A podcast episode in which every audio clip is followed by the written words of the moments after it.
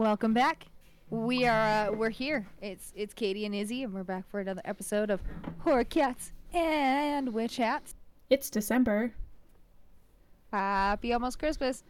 In honor of Christmas, we are doing Black Christmas. I mean, we've been doing Christmas movies since Thanksgiving, but like it's, you know, we're just trying to get everybody in the spirit with horror Christmas movies. Yeah, that's how you get in the spirit. Tis the season to be terrified of people coming down your chimney. like Santa. Yeah. Uh, Black Christmas came out. Well, there's there's three different ones technically. Uh, there's so three and a half if you can't if you count a fan made film. oh, I didn't even know about the fan made film. Oh, Oh, my goodness. You did because we posted it on our social media, so pretend. Oh, cool. you got it. You got it. um, yeah. Again, I haven't been paying attention to life because of work, so it's been great. Um, but yeah, there was a. The original came out in 1974. Then there was a kind of sort of remake. Uh, it- yeah, it was a remake in a certain way, uh, but that was in 2006. And then a newest one came out in 2019. I totally forgot about that one until you brought it up. I did not know there was a 2006 one until you brought it up. So Oh yeah, I did know about that one only because I watched it when I was younger, and I kept like replaying certain scenes that I had seen from it. And I was like, "What movie is this?" And also Michelle Trachtenberg's in it, and um, Buffy the Vampire Slayer. I so you know, as long as long as one of us knows about one of them, we're covered. we all see. Yeah, we each know about something parts of this, and then we come together and we're like, "Oh, did you know about this?" No. Oh, then we go off and watch it again, so we then come back with all of the details that we need. Yeah, I was like, that movie was fucking weird, and she was like, the 2006 one, and I was like, there's a 2006 one. Yeah, I got so confused. I was like, wait, are you which one are you talking about? And then she's like, wait, wait, what? So, you know, uh yeah, there's we keep picking movies that just have a lot behind them that we need to stop doing or we just need to I know it's funny because most of the time we're like, let's pick a single film, and so Katie goes, okay, it turns out there's fucking 5 of them. yeah. Katie will go, God okay, let's do this one, and I'm like, great, I am following your lead, and then I'll watch that, and I'll be doing notes, and I'm like, fuck, there are like five remakes for this. Yeah.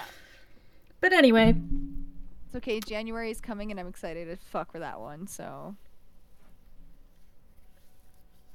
so Black Christmas, 1974. yeah. Um, that film is totally 70s. 100% from uh, interior decoration to outfits to Hair and carpet. Yeah, it's great. and insults. It's great. Yes. I watched it on Peacock. It's also available on Tubi with uh what are those things called? Uh, Commercials. Ads, commercials, those things. It's Us con- spoiled children don't have to deal with those anymore. uh it is considered a horror mystery thriller, which I would agree with all of this. It was also released under the title Silent Night, Evil Night, which is incredibly confusing. It came out before Silent Night, Deadly Night. So, in Canada, which is where this film claims its home, and it's considered proudly by Canadians as one of their best horror films, I guess.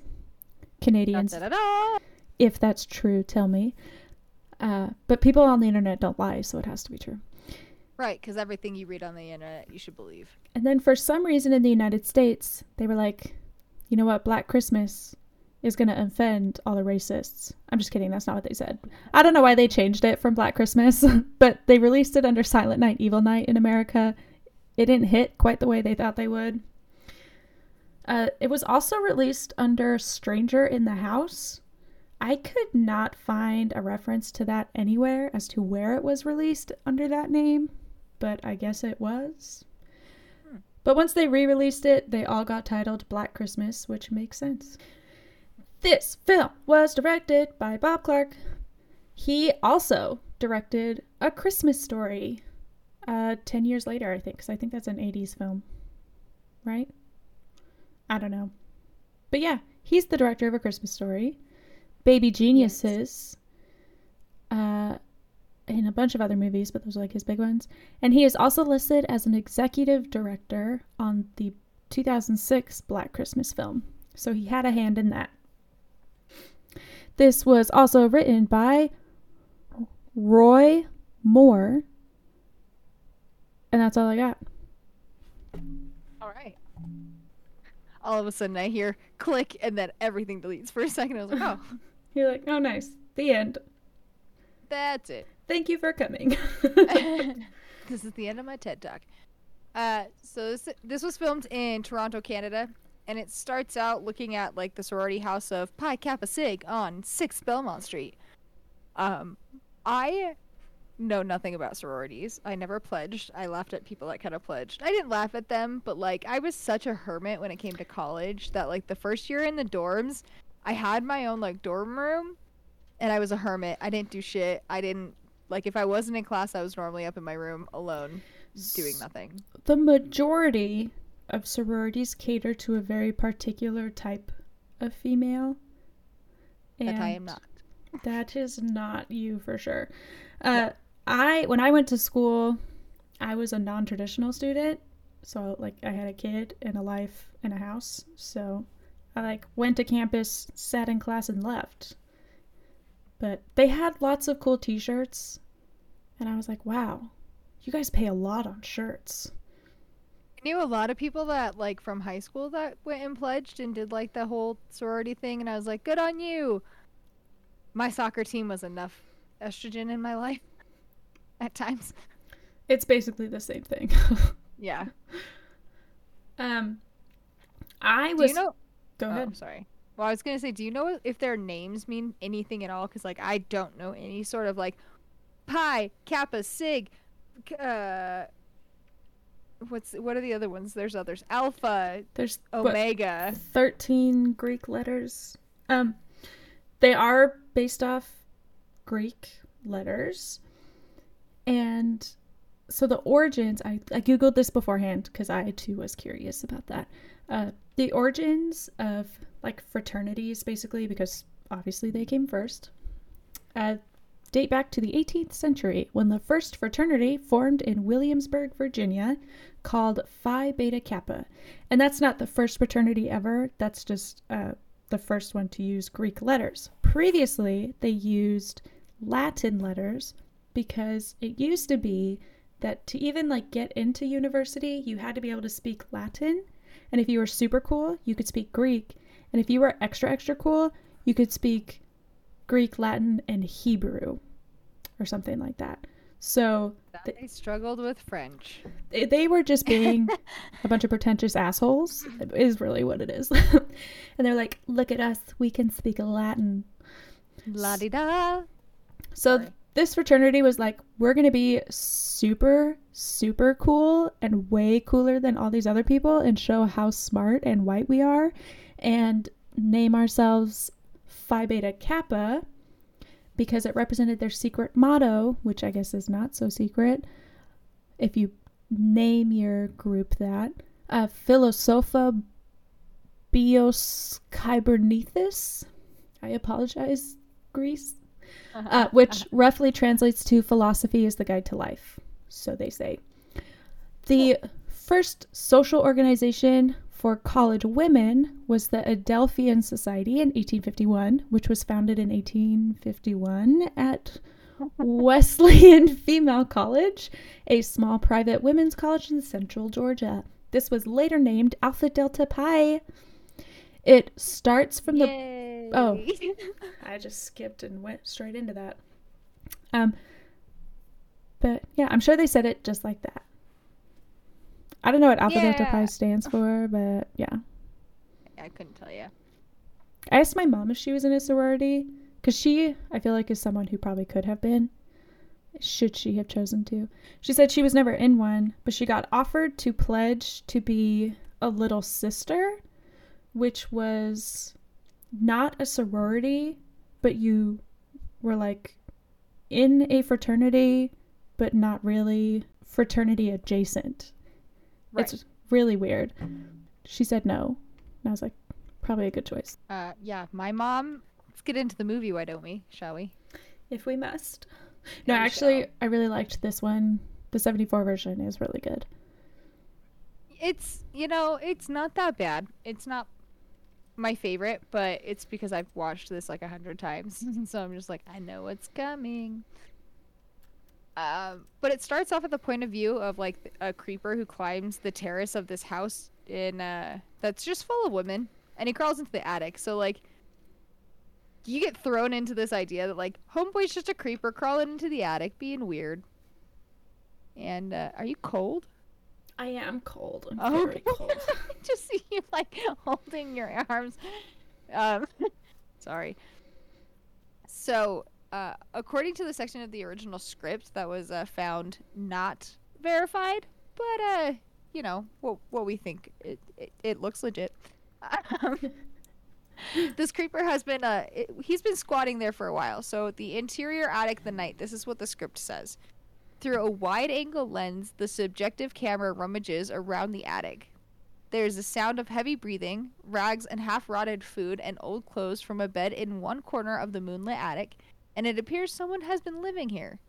It bears an unnerving resemblance to the spy- the spider's lair.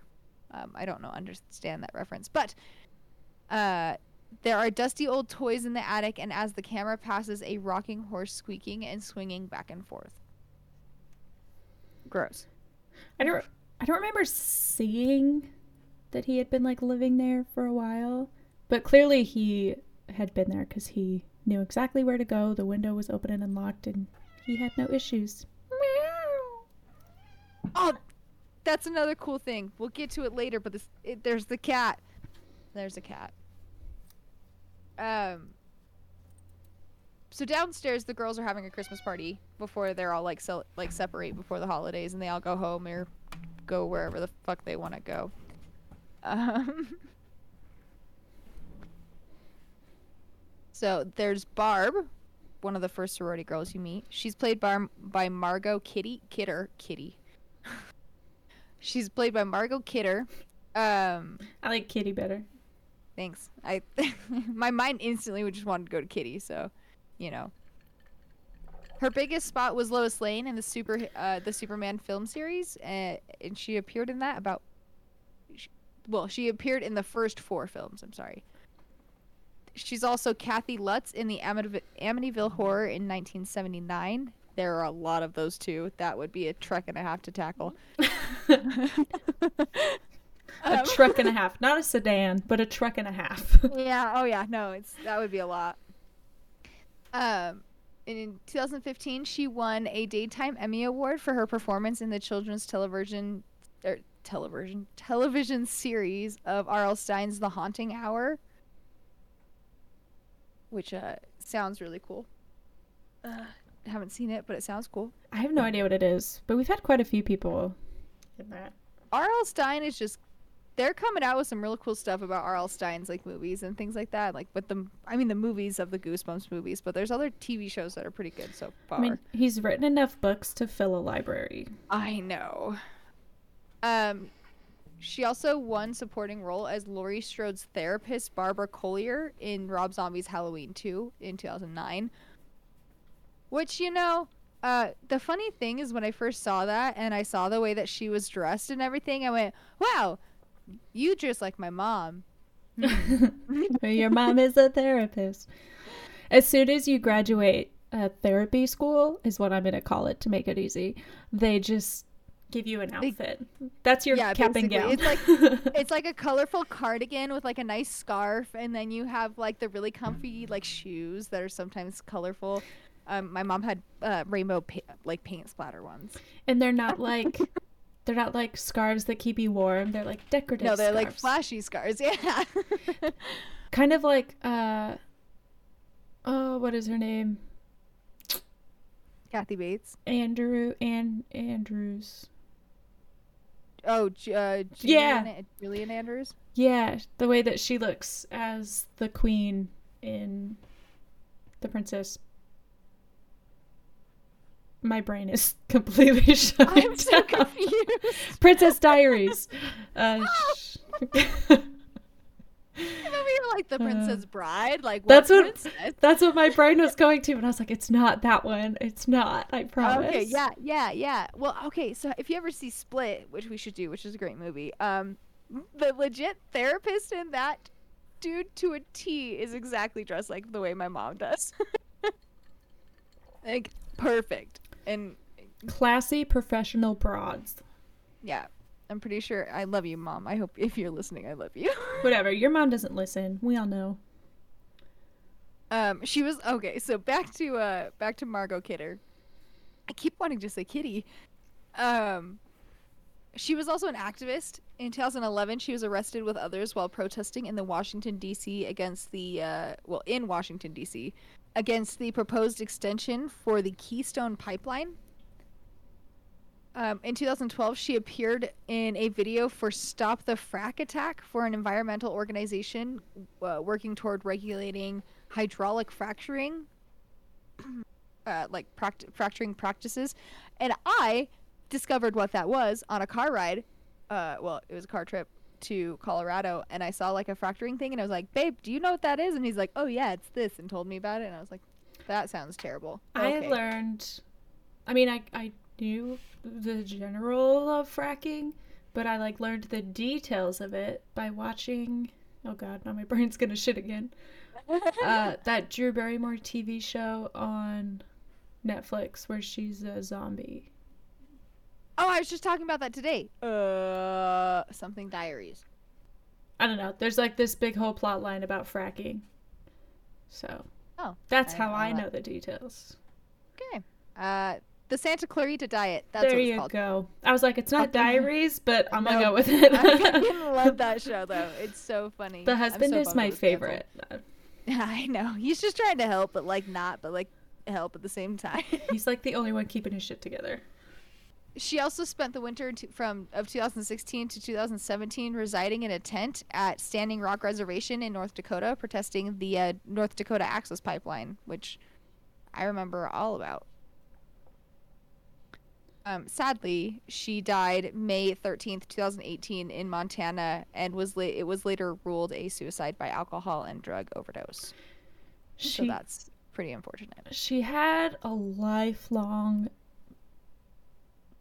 battle, Battle. with uh, being diagnosed bipolar. Mhm. Oh yeah. She it took her a long time. She, Like she was diagnosed as a kid, but she didn't even like really accept it or seek treatment until she was much older. And so she she had some sort of she had a lot of health issues from a car accident, I want to say. Uh, that like fucked her up pretty good. And Mm. then I saw an article where somebody, one of her friends or something, had said that during, I think it was the Standing Rock Reservation, the temperatures were fucking horrible. Yeah, I know it was bad. Um, and it really messed up her health, or like it just hit her extra hard. And so she was really struggling come 2018. Um, but in this movie, she's uh she's seen as the too cool for school. Uh, she drinks a lot because her mom doesn't care about her kind of girl. She's she's drunk pretty much this entire movie or passed out. And Um, not helpful in any form. no, not at all. But uh, she she calls her mother a gold-plated whore out of curiosity. So well, so out of curiosity. Should slow down a little. Um, I'm the same way, it's okay. So out of curiosity, we looked it up, and it either means she's a hooker with a heart of gold, which I don't understand, or she charges too much. So, uh, you know, good on her. Could be one or the other.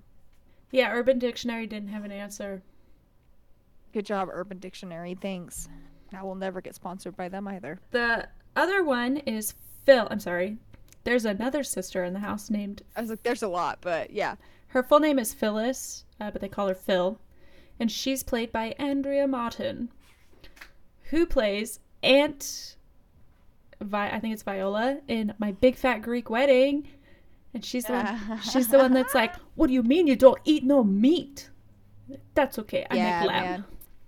Yeah, man. I love her, and I love that movie. We used to watch that movie a lot by basement. Oh, I love that movie. I haven't seen the It's so second one. I have not seen the second one. I'm afraid it's gonna ruin it, so I probably just never will. yeah, no, that's fair. I uh, that's legit. That's a valid reason. A different kind of murder.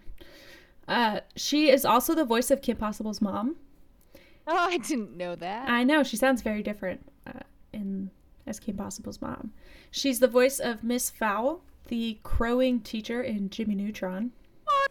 Yeah, That's so funny. Jimmy Yeah. I used to love that show.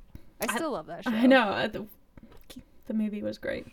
Uh, sh- It's so good. she voices Aunt Miriam on Rugrats. She's Baba Yaga in Bartok the Magnificent. How did I not fucking know that? That's one of my favorite fucking movies on this planet. Cause he's Bartok the Magnificent. Bartok's just the shit, guys. I just want you to know Bartok is amazing. I'm gonna he hit a her with a hi-ya. cat. And uh, And a ha! And I kick her, sir. somebody else is a voice. We'll get there. There's another Anastasia reference. Oh, Stay bring it on. Let's do this. And in the next six weeks, when we put out our next episode, you'll find out. No, I'm just kidding. For real. Uh, anyways, Phil is the rational, sweet, and nerdy looking one. That's as far as I got. Uh, we also have Jess Bradford, who is played by Olivia Hussey. Hussey? Hussey? She I is. don't, I don't want to call her a hussy, but She's Italian and hussy. Uh, I don't know if that's right. Spanish, I think. Okay, well, you know, okay. So at the age of 15, she played Juliet in Fran, uh, Franco Zeffirelli's. That's is that right? Zeffirelli's Franco Zeffirelli. Thank you. I need the fingers. Uh, but she was she was Juliet in Romeo and Juliet, which uh, it gave her a bunch of awards, but it, and it came out back in 1986 or 1968. Sorry, 68. We had to watch that in ninth grade, and we had to get permission slips signed because when she has sex with Romeo, you see his naked butt, and we had to get permission slips Oh no, not the butt. that Touch said, the butt. Uh, "Yeah, exactly." Because Utah, I don't know if other schools had to do that, but Oh shit, you're right. Actually, I'm curious if you're out of state or out of country, did you have to sign certain things to be able to watch things like that? That's hilarious. I never thought of that. um, she was also in the 1990 Psycho uh, 4, the beginner or the beginner of Norma Bates. no, it's called The I have not Beginner, but she plays Norma Bates. Oh, as Norma. Sorry, sorry. Um, you're right. I've never seen that one. I'll tell you that right now, though. that's too many. Um, she also took the ro- she took the role because she'd been informed by a psychic that she would be involved in a film in Canada that would make a lot of money. So good on the psychic for telling her that. There were I actually don't know. I don't know. there were a few interviews where people were like, "Yeah, Olivia was um interesting, very sweet," and I was like, "Ah, that explains it all." Got it. She's the uh, she's the normal girl with boyfriend issues and always has a has probably always has a boyfriend. Always one of those people. and then there's Claire Harrison, who's played by Lynne Griffin. She plays a character in Amazon's uh, Amazon Prime, The Boys. I don't know if you've ever seen that. Have you ever seen that? And I, I love that show. It's actually fucking amazing. I love that show. It's great as hell. I'm trying to figure out who she is She. It's probably a. in The Boys. When you figure it out, let me know. The only person I could think she would be is the lady that's like running the whole show, but I don't think that's her. Um, but if you haven't seen The Boys, it's great. It's very violent. She great. looks like Molly Weasley. Uh, she uh, plays Lois in The Boys. I don't know who Lois is. oh, some random side part then. Yeah. Uh, but in this movie, she's considered like the virgin of the house. Barb gets on her all the time for being the virgin and upsets her and picks on her, and everyone's like, "Be nice, Barb." God damn it, Barb. This is why we can't have nice things. Barb is the one that's rude to everybody, and they just tolerate her, but she thinks that she's really cool, and everybody really doesn't like her that much. And she's a drunk. That's why. So they uh they end the party and send all the boyfriends out of the house. Uh, everybody goes home, which is kind of like setting up for the idea of like the vulnerable home full of women, because women can't defend themselves, and there are no big strong men to save them and be there and be their knight in shining armor. And I was like, Ahem. Oh no, what are they going to do? Everyone's going to have to jump on this one guy's back, and then it'll be like a cartoon football game where everyone's jumped on the one person's back and he's still like running the football. Oh yeah. There's like one dragging on one of his foot. Yep. Feet. um. Well, turns out they've been getting f- frequent calls from someone who just calls and breathes heavy. Um. And uh, the phone voice was played by two different men, which included the director and then Nick Mancuso. Also, the cameraman Albert J. Dunk, I almost said drunk, um, performed the creep's POV shot or point of view shots. POV. Not everybody knows POV, but it's the point of view shots from the creeper. So those little nifty scenes that you see there. Um, neither the character nor his portrayers are listed in the end credits, but later he was called Billy, and uh, the director has himself retur- referred to as the character by that name in the interviews. So he takes um, credit for that. And then during this particular phone call, uh, the caller, I guess, stepped up his game from just breathing. And I turned on the subtitles because it was kind of hard to hear. But this is what the subtitles said of the call heavy breathing, garbled noises, screaming, whispering.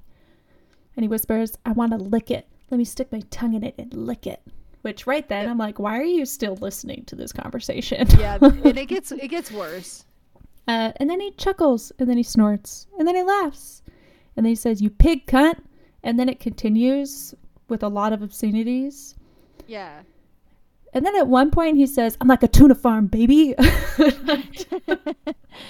Yeah, some of the shit that's said Um. is just like, um, what? He's clearly just like lost his mind.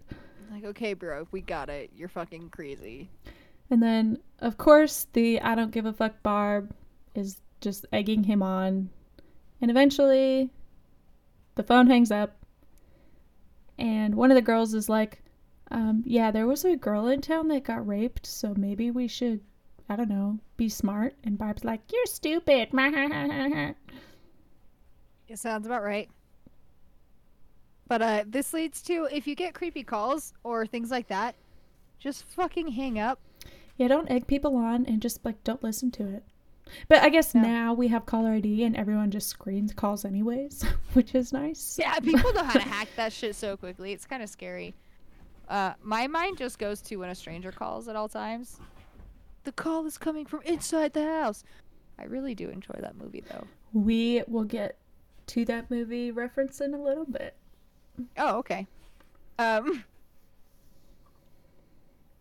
So the house mo- the house mother, um, this is a great day, guys. The house mother, Miss Mac, arrives, and she is played by Marian Waldman. Um, and she's mostly done like on stage acting. She's she hasn't done too much like actual like movie or TV stuff. But she died, um, on July fifth in nineteen fifty eight, nineteen eighty five. I'm real good at this right now. 1985 is when she died, uh, July 5th in Toronto, Canada. So, um, Katie's gonna go plug herself in, and yeah, I gotta recharge. Um, I'm, she's gonna I'm like Baymax when he dies, and he's like, "Freak." yeah, uh, take a breather, stick your hand Yeah. outside, get some solar. Woo! We don't. you kidding me? We're having a massive storm coming in here. We have no no sun. uh, yeah, that's why. See, you haven't gotten enough sun. Why do you think this lamp's on in the back? This is my sun lamp that gives my plants some actual like real life like UV light and kind of shit. So Katie's gonna go stick her face in the lamp. Close, back. close your eyes. Uh, but Miss Mac is an unconventional house. Well, I assume she's unconventional only because uh, she doesn't act like what I am hoping the schools would hire them to act like. You, you would hope so. She got a lot. She got a lot of drinking spots that are like all hidden. So Which I don't know why she felt she had to hide them. Cl- pr- know what I do? She's hiding them from Barb, so Barb doesn't drink them all. Glee. That's that's all that is. uh, but she is such a mess. Uh, she's Oh, big time. constantly pulling bottles of alcohol out of hidden spaces. Which I guess if you like live with, and you're expected to babysit a bunch of grown ass women, I could get that. Uh, And to follow rules that are never going to actually be followed. and then she is like rinsing her mouth out after brushing her teeth with Ew, yeah. alcohol. And then at one point, she walks out of the house with only like the top right of her lipstick on, yeah. and it's great. She just has no idea. She's a mess. She is a mess. And then Barb refers to her as the Queen of Vaudeville circa 1891. And I was like, what the fuck does that mean? Okay, okay, princess. So, what I did, I Googled. Because. Google's uh the best verb ever. I Googled it. And a vaudeville is a type of theater that was started in France. It was originally meant to be a comedy without psychological or moral intentions. Basically, it's just like laughter, no underlying point. And it's based on a comical situation, a dramatic composition, or light poetry mixed with songs or ballads. Today, we would call that a variety show. It became quite popular in the United States and Canada in the early 1880s until the 1930s. Uh, Eva Tanguay, I think, she died in January 1947, was a Canadian singer and entertainer who billed herself as the girl who made vaudeville famous. And she was known Ba-ba-ba. as the Queen of Vaudeville during the height of her popularity from the early 1900s until the 1920s. Uh, the vaudeville she did was different than the French version, because of course we can't do anything right here. No, of course not. Uh, but that's, I assume, what she was referring to, but I don't get the reference. I'm like, is it supposed? I think it's supposed to be an insult because she's being like comedic. Like she's just such a mess. I don't know. Mm. I'd be like, oh, thank you, thank you. But who knows? They like me. Yeah. They really like me. Um, so of course Barbara offends Claire, and uh, she decides to go to bed early, just so you know that she will be the first to die because she's gonna go to bed early. Um, Enter the cat. see, we finally have a cat. God damn it! I was so excited about this. She gets loving. She gets all these little lovings from this white, like big white Persian cat. His name is Claude, and he belongs to Miss Mac. And I think it's hilarious because she yells Claude consistently, constantly, expecting him to be like, "Yeah, I'm up here, bitch. Come Yeah. get me." um, there is a website called Cinema Cats, uh, which has the tagline of celebrating cats in movies and television. So obviously, we need to incorporate this more often now that we found it. Um, there's also another one called Horror Cats with similar lines. W- uh, with a similar line, I'm sorry. Um, but there's also a Twitter feed where someone uh, said Black Christmas, but from the point of Claude. So it's it's titled Black Cat Smiths. I was like, brilliant. Cat It's-. It's just the all you see is like the camera and he's like licking himself and then it comes up and someone's getting murdered and it just goes back to him licking himself That's awesome. And then he gets Uh, trapped in the attic and it's just like 90 minutes of him licking the plastic bag covering the lady's face Yes, there you go. God damn it, that's so funny. so while in her room, Claire's here meowing from her closet, and um, the attic lurker jumps out and murders her th- really quickly with slashes uh, over her body, and, and then she's in the attic. that's not what he, that's not what that says babe You're right, it's not. Oh, then quickly stashes her body in the attic. I, I read slashes and I was like, I don't remember this. that's okay i'm leaving that in there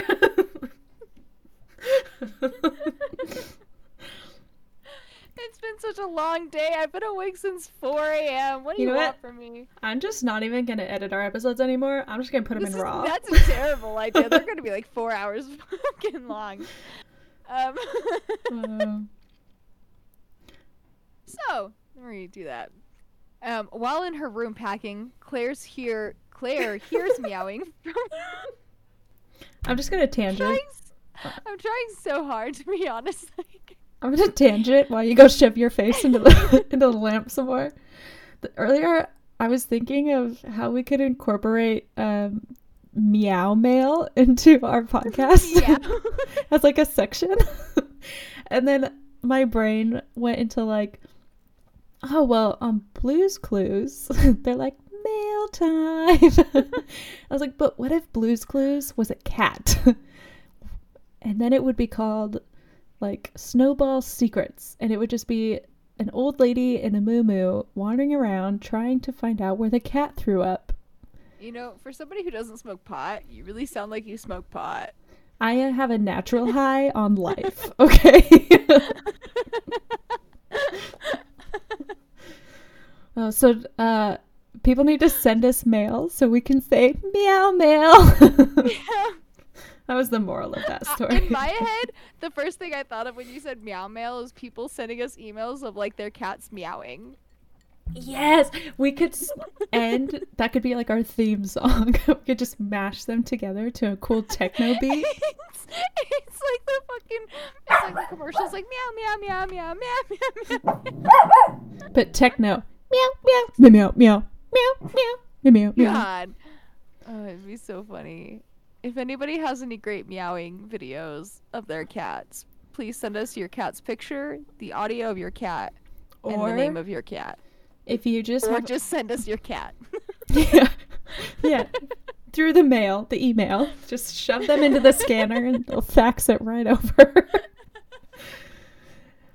uh, you could also just send us your cat attacking your Christmas tree stories because I'm sure that we will have some shortly. and videos of that. I want videos of that for sure.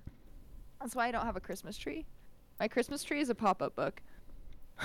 Yeah, speaking of pop-up books, uh the creeper pops out of the closet and murders Claire with right. a dry cleaning plastic bag and then very swiftly and I picture it like Grinch shoving a tree up the chimney. Like, yeah, throws her body into the attic You somehow. just get that that like fling sounds like yep, exactly. Um, in one swift motion, and the cat follows, I guess, and that's it. I I um I question the cat following in that. Cats don't climb. La- I mean, cats can climb ladders. Let's be honest here, but, But like I don't feel like know. that's a lot of effort. I think Billy actually liked the cat and probably just was like, he just stole him. He's Yeah. like, fuck all you guys. You don't deserve this cat. exactly. I appreciate that there is a cat in all three of these movies too. The second one is only mentioned. I don't think you actually see it in 2006. Okay, I was gonna say I don't remember when. It's mentioned it. I don't think you see it. Dumb. Anyways, um so back to her dying. Claire's dead. The next day Moral of the story: Claire's dead. and then it's December twenty fourth. Uh, so the next day, Claire's father is left waiting for her to meet him at 1 p.m. and he just doesn't sh- or she doesn't show. And so he's like, "Excuse me, young man. Um, can you tell me do you know this person?" And you're asking a person on a college campus if they know one single other person, and that's a really hard shot. You know what? The fact that that guy was like so concerned. I just hit my microphone. So concerned and kind. I was like, yes. That's nice. You never get that anymore. But also, Um, Claire's dad looked like Red Foreman from that 70s show, but like his younger brother. He's gonna put a boot up your ass. I fucking love that 70s show. Um, but he It's is played foot. by James. What? He says, I'm going to put my foot up your ass. Yeah. You said boot. Oh, because we're in Canada. A boot. I have a joke. I have a joke about Canada. Okay. Don't be offended, Canada. I was gonna say, please don't offend our listeners. I heard this in elementary school, so it shouldn't be too offensive, Oh right? Um, Anyways, how did Canada get its name? how? There was a bag of letters, and they said, "Okay, we're gonna randomly pull out letters, and that will spell can that will spell the name of our country." They pulled out a C, and they went C A N A D, and there you have Canada. I actually made Canadian friends at Lost Lands, and they were really funny and super nice. And then we made fun of the fire because the volcano caught on fire and shut the show down for like 20 minutes. Fun fact. they were cool. Um, so back to the movie. Claire's father is played by James Edmond, and sadly he died uh, in 2000 at the age of 76 in Canada. Eh? No, Canada, Canada. Canada. Canada. I literally say Canada on accident all the fucking time, and I'm like, no, Canada, Canada, Canada, it's Canada. Canada just comes out, and it just sounds. My my mouth just likes it better, apparently. It has a flow. Yeah. But while he's looking for Claire around campus, Jess is telling her boyfriend Peter that she is pregnant and wants to get an abortion, and Peter disagrees. It's like we're having our own conversation, and, and you don't even know about it. Ah, I love those cats. Uh, yeah, and he's like an asshole about this too. He's I mean- a fucking asshole about the abortion situation, but I not to get into the politic part of it, but I could understand not being able to have an opinion cuz ultimately his opinion doesn't count, but I could see that that would be really frustrating. Anyways, Peter is Uh, played by uh is it Kier? Ki- Kier? Sure. Kier. I'm it's K E I R. But Keir Dullea. Um, and he's been in things like 2001 A Space Odyssey and the sequel of that. He's also been in the Halo TV series that is coming out in 2022, which a lot of people are really excited about. Pew pew. Um, but he's also in Haunting of Julia that came out in 1977. And then after that, Jess goes home. She's all alone. Another phone call comes. Ba-ba-ba-bum. And the caller has escalated to making voices like a one man show. And there's a woman that says, Billy? And the guy says, What you mother and I must know is where did you put the baby? Where did you put Agnes, Billy? And the woman's voice, although it's meant to be the caller, like it's clearly a woman, just so you know. Yeah. Oh, yeah. uh, but the voice was done by Anne Sweeney. Also, I don't think she was credited officially. Uh, she is most known for playing the nurse on MASH. There you go. But that's, ba- I mean, it just goes back and forth like that, basically. Right. Yeah. And- no. At the end of the call, Jess finds out Claire's missing and that Claire's boyfriend, Chris Hayden, hasn't been uh, like checked with yet to see if he has seen her. Sorry, I got sidetracked because I was like, where have I heard that name before? In Gilmore Girls, not that you watch that. Uh, the main dad's name is Christopher Hayden, I believe. But, anyways.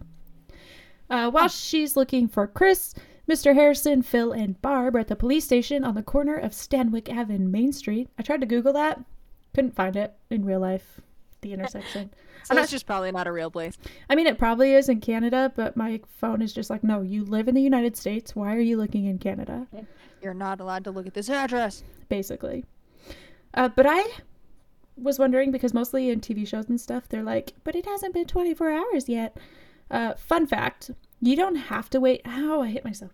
You don't have to wait 24 hours to report a missing adult. Uh, police departments often recommend a person wait 24 hours because they have the choice to be missing. It's like an adult choice, I guess. Uh, Yeah. I think it's just because they don't want to do the paperwork. Um, but you can and you have the right to say, no, I want to file a report. And if they refuse, you can talk to the supervisor or whatever. But there's no official laws or regulations that say you cannot report in 24 hours or until after 24 hours.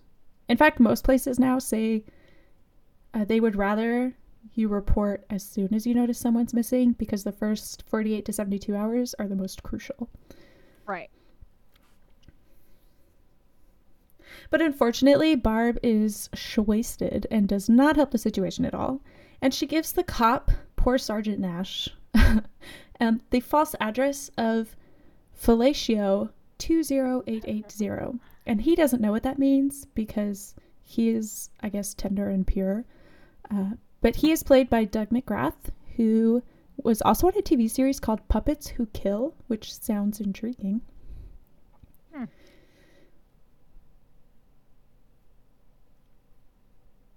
Uh, at the at the same time, you can hear a local Jadis uh, quaff quaif. I'm sorry, I mistyped that. Um, the mother is just Mrs. Quaife. Her daughter is Janice. Oh, okay, okay. I I know what you're talking about. Okay, The mother is played by Martha Gibson. I just I got it. that. Okay, Sorry. I got it. I got it. I get it. I got you. It's cool. Um, so at the same time at the police station, you can hear local Mrs. Quaff, Quaif, Quaff, Quaif. Quaff sounds Um, better. she she is um she's played by Martha Gibson, who is uh the old woman in the 2017 It, by the way, that is like standing outside of her house. Um but you can hear her in the background reporting that her 13-year-old daughter is missing and went missing that day. Well, actually, she'd been missing overnight. She didn't come home from school the night before. Um, but that was at the exact moment that Jess and Chris walk in to the uh, police station. Uh, Chris is played by Art Hindle, who is in the Invasion of the Body Snatchers, which is the only one I cared about. Hmm. But I guess Chris knows all the cops because of his older brother. And as soon as he walks in, he like rages and he's like, "You're fucking dumb, Nash!" And then Lieutenant Ken Fuller takes him seriously, and that's the one who was helping Miss Quaife. Who is Yeah. always a goddamn cop. Yeah, he's a I- cop in Nightmare on Elm Street and shit like that. He is always a cop. Yeah, he all of his parts are copish. Mm-hmm. He has the face for it. He does. And he basically berates poor Nash. And poor Nash, the whole time in this movie, he's like trying so hard, but he just can't do shit right. uh, as Katie said, Ken Fuller is played by John Saxon, who is probably the most famous of all these cast members, I'd say.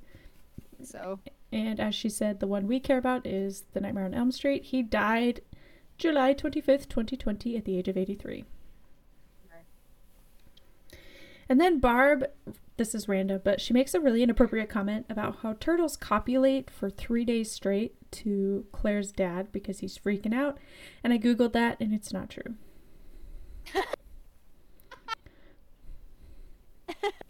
There's a lot, a lot of articles about sea turtle mating rituals. Uh, more than there probably should be. marine biology, man. They got they got to know their stuff. but uh, police put together a uh, local search party, kind of of just volunteers to go search um, for this little girl and to search for Claire, who's missing. And while the gang is at the park, they're searching. Miss Mac tries to find her cat and ends up dead in the attic, which really angers the uh, squatter. Well, he he. it angers the squatter because um, he didn't want her up there in the first place, and I love that he kills her with a hook. um, but this leaves Barb alone, and uh, she is passed out in her bed still, so just chilling. But the uh, the search group does come along the 13 year old girl dead in the park, so uh, now they're all frantic about there's a killer on the loose. The 13 year old girl was found dead. And I feel like that is said. Did you know there was a girl that was found dead just in the park over here? I feel like that was said at least like 12 times in the movie. Well, it's a small college town and it's a big deal. But and apparently she was like horrifically killed because everyone who saw it would just scream. Yeah. So I guess they just decide to uh, end the search party there and then and uh, Phil and Jess just go home because of that. So Phil goes to bed and just gets another phone call. And it's always Jess who's answering these phones, these phone calls, poor girl. But this one comes up with uh, crying, help, please stop me. Uh, a woman says, filthy Billy. And then there's more, uh, like more random talking between the woman, the man, and Billy, and about this baby Agnes. Nobody knows what this baby Agnes is or who it is. Um, but I gotta say that their Christmas tree, uh, as cool as like being in covered like covered in like old school spider webs, as cool as that would be and as fun as that would be to have like a Halloween tree, they're trying to go for a Christmas tree. And this Christmas tree looks like it's covered in fur or like furry spider webs. It it just looks fucking weird. But um, nevertheless, we digress. Jess does report this to Lu- to the lieutenant, who immediately taps the phone, and they're trying to track this, but it's gonna take a lot more time to track a phone call back then than it does now for sure. But um, the lieutenant sets the seed in Jess's head that her boyfriend Peter is behind all of this, and uh, while a shadow creeps in the background, of course, which apparently was the director. So uh, he's just chilling in the background, trying to give us a little bit more uh, creepy feel vibe thing, maybe something, Mm, maybe. Oh, so because this is the '70s, you know, back in the day where apparently my dad, as a child, could get picked up on the side of the road with a shotgun. Um, at some point, some random civilians who are doing a house-to-house check with uh, like they're doing like house-to-house searches with rifles because what could go wrong in that situation? But you know, back in the '70s, people were a lot more gun smart, maybe. But they stop at the house and ask if the girls have seen any like anyone particular around. Um, and then they say, by the way, there's been a lot of people that are randomly wandering around, so no worries. We'll keep an eye out, kind of dealio. And um, I still would be like, why the fuck do you need a gun? You should go away. of course, oddly enough, you know, all these guys that come to check with rifles and everything, they don't notice the murdered cop that's sitting in the car out front uh, of the sorority house. So they're just like, oh, cop, cool. Walk away. There are more disturbing phone calls about Agnes and Billy doing something bad to her, but they don't really give any details. And the poor phone guy who is tapping the phone has to run down aisles of phone machine things to find the location. It's really intense. I can't imagine having to figure that out. No, for real. And I'm curious at like what he's looking at to like track that. Yeah, it like it makes sense that we call it like I'm tracing the line because it's literally phone lines all in this big mass center and he has to like literally follow the line from one spot to the next. And I googled and on Quora a person who did that for a living or was a telephone operator for a living responded with how that worked. Uh, this person said, I had to do this once when I was working as an operator. The trace started at the operator switch room to identify the line in use. The line engineer then followed that line out to the exchange relay room, which is where he was running up and down those aisles. He found it by listening to each line and then following it to the next point in the chain. This would involve a couple of relay rooms and numerous street cabinets and junction boxes. None of those words mean anything to me. Every so often, there was a voice in my ear saying, Is this the one? To which I replied, Yes, and he went on to the next point. The trace ended at the incoming line to the caller's local exchange. Also means nothing to me. Uh, the whole process took about 45 minutes, which is not easy to keep someone on the phone for 45 minutes. Not unless you're good fucking friends. Uh, during which time this person couldn't do any work because they had to watch the line the whole time. But Yeah, that's rough. yeah, that takes a lot of work. And nowadays we just need a minute. I don't even think we need that anymore. I know. Depends, I guess. But eventually the guy tracks it down, and guess what? It's coming from inside the house, aka another um, "When a Stranger Calls" reference, because that was what the cop said. Well, actually, when a stranger calls is referencing Black Christmas. You're right. You're right. Still good. yeah, but when I see that, I hear it from. Yeah, I, I hear the cop like frantically like, Jill, it's coming from inside the house. And then she like drops her phone, and that's when you see her friend. Dead in the Also, an oh. actress in the 2006 version, just so you know. But anyways, Yeah, fun. Yeah, yeah. She's doing a lot of stuff that I didn't realize until after I saw the remake of I Nightmare on know Elm Street. she's very generic looking, but I was like, man, I know her face, and then I was like, oh shit, she's in a lot. But anyways, this might be the first movie that did like that whole inside the house drama. Bum bum bum bum. After not being able to hear him scream in the house for some odd reason, even though you should easily be able to hear him scream in the house that easily, because you're hearing him walking around like it's nothing. But Nash calls Jess to tell her, uh, her and. So Officer Nash calls Jess to tell her, and she goes and gets, uh, she goes to get her sleeping sisters before she leaves the house and finds both of them dead, even though the officer was like, Don't get them. Just leave the house. Just leave the house. It's like he already knew. But she decided to go try and save her sisters instead. But the creeper is in the crack of the door, which uh, is gross and uh, incredibly loved because, like, you see his eye and it's really gross. And um, but he does whisper, "Did you tell what we did, Agnes?" Um, and it's really gross and creepy. And he just keeps trying to find this person named Agnes, or keeps talking about this person named Agnes, and we don't know who it is. But Jess escapes to the basement with a fire poker, and Peter randomly shows up and somehow knows that she's in the basement. In the basement, which is very suspicious. And Jess does catch on and agrees with that situation. But the lieutenant finally shows up and finds Peter dead in Jess's lap, who is passed out.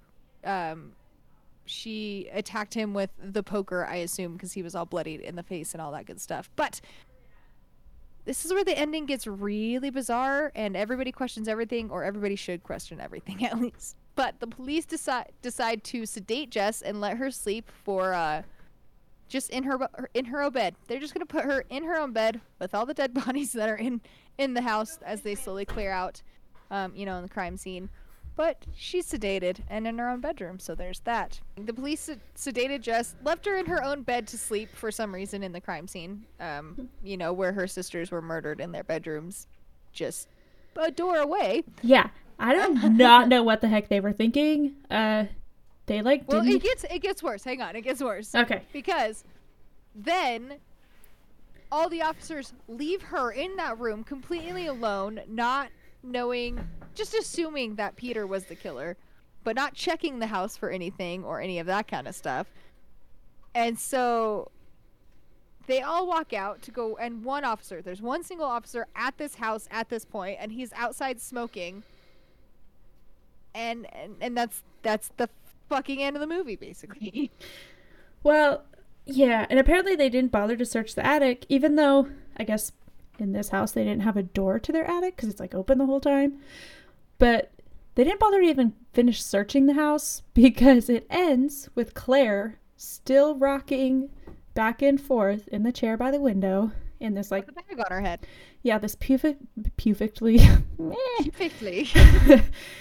uh, this perfectly like beautiful shot uh, and some random baby in her arm um, she's in the attic so then while this guy is outside smoking the telephone rings and it's probably billy and it just I also think okay, so one thing I do think is you don't know if uh Jess is still alive or if she's dead because they just left her in the fucking room. But Billy called ev- after every time he killed. Billy would call after every time or when he was killing. So he was calling, which makes me think that Jess is dead. Because then he killed her and is making the phone call, but nobody answers ever. uh, he also makes me wonder if that girl died the night before when he made that first call where he like really escalated Ooh, what a thought. Since Red strings, man. Just some more red strings. But yeah, that's a good thought. Um, because you don't know if she died or not. But I just know that he would call when when he was killing or after his kills, and so that makes me assume that like you pan out after knowing that Jess is alone in her fucking room. Then it calls, and I'm like, all right, so she's probably dead. I just assumed she was dead either way. Yeah, And she can't even fight back. Because she's no, sedated. sedated as fuck. She's out. What a boring way to murder her, too. I didn't say that. Anyways, So that's the movie. the actress who played Claire, all those scenes where she has the bag over her face and she's rocking back and forth in the chair, she had to hold her breath because obviously, as we're told as children, don't put a bag over your face. Yep, I'm pretty sure all of us did that at one point. Um, but I guess for possibly the first time that we've read any of these uh, background things, it wasn't that bad of an experience, and they like made sure she was okay because they they have to like reshoot a lot. And she was like, "Oh yeah, it wasn't bad. I I was a swimmer, so I know how to hold my breath, and if I ever needed to, That's they good. would stop filming, and it'd be fine." And then to get the cat to lick her face, they sprayed catnip on the outside of the bag, and. Ah. I think they included that because people have such like this fear, I guess, of cats eating their faces when they die. Um, because that's like a thing, I guess, that people say is if you are a crazy cat lady and you die, your cats will eat your face. Which I think is I perfectly. hear they just. I think they just eat you. Don't they just eat your body?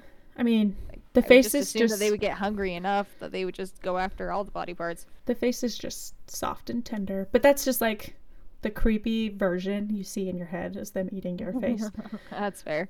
But um, I mean, Tyler says that all the time as like a bash against cats.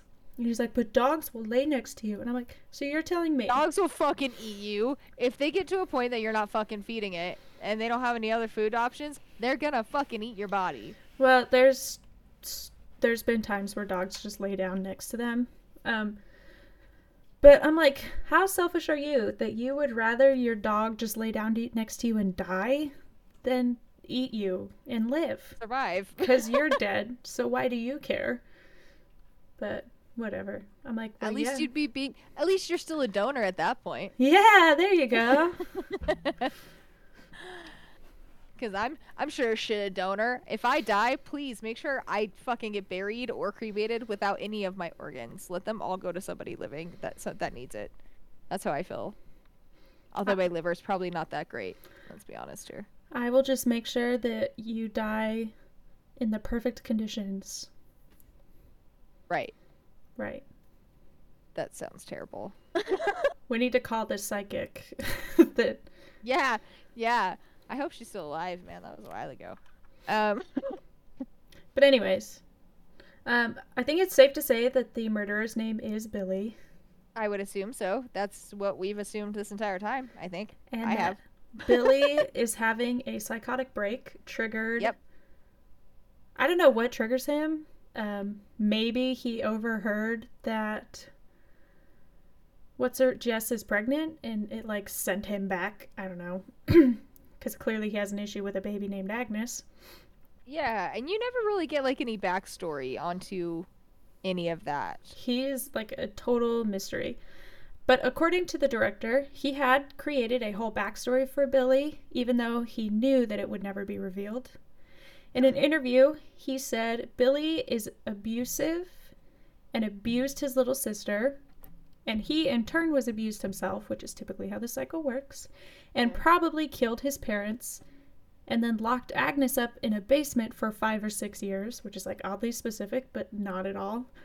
Okay. Uh, Clark said, and I think she escaped, and Billy doesn't like girls, and it turns out Agnes doesn't like boys. And that was his description. And I'm like, did you just come up with that on the fly? or did you actually have that planned? He's like, "Fuck, I wasn't prepared for this question." Uh, this is yeah. what it is. He's like, yes, I thought of this. Yes, definitely. Uh, it was maybe he put her here for five to six years. I'm like, what the heck are you talking about? So, do you think that the uh, creators of the 2006 movie took that into consideration, and that's why they tried to build more of a backstory to him. No, I don't think they had. So I don't think they had anything to do with uh, his idea for Billy. I They think, just wanted their own explanation. um, but the part they did take from Clark and add is he, whether this is true or not, he says that he talked to John Carpenter about his film, um, and John Carpenter had asked if he was ever going to do a sequel, and he said I wasn't planning on it, but if I did, it would start with uh, Billy in a mental hospital where he escapes to attack Jess. And he thinks that is what inspired John Carpenter's Okay. Halloween or like the second movie for Hall- the sequel for Halloween, Mm-hmm. um, which is basically how that one goes. But so they, I think they took that mental hospital idea, and that's where they they took that. But in the movie, Agnes is like a baby, and in 2006, she's a nine year old. So Yeah, they changed some of the timing details, but anyways, we'll get into that. In order to keep the budget low for this film, crew members ended up playing small roles throughout the film. And I think that is awesome, and they should do that more often. Um, not to save on money or to overwhelm crew members, like it should be totally voluntary, but like then people Give on cr- the option. yeah, yeah. people on crew could be like, look, that's me in the background. I did I did that. And if they want to excel in their acting career, hey, that's one way to go for it. Yeah, I just I think that would be fun. Uh, the property master John Frenchy Berger appears as a snowmobiler during the search in the park, and costume designer Debbie Weldon is a sorority sister and like in the beginning, and then production supervisor Dave Robertson appears as a police officer at one point. All right. And then one of the things that I really liked about this movie, um, it's kind of considered like the first slasher, which isn't true, but it made slashers, I think, big, like this type of psychological slasher big. Uh, Mhm. It's often quoted for being the inspiration for John Carpenter's Halloween. He really liked this film, I guess. All right. But one of the things I really liked about it is it because it's one of the first ones of its kind, it got to set the pace for how things were done. And it doesn't go along with common murder tropes. So, for example, typically, as we know, the virgin is the one who survives. Um, Right. The really good people are the ones who survive. But in this film, the virgin is the first to die, and it is the most I mean, this is debatable, but back then, the most sinful woman is killed last, which is the one who's had sex and is considering abortion and all that jazz. Which is new. And all that jazz. Yeah, it's different. But this is, remember, from our Silent Night, Deadly Night, the year that the year before, like, they started, movies started um, censoring themselves.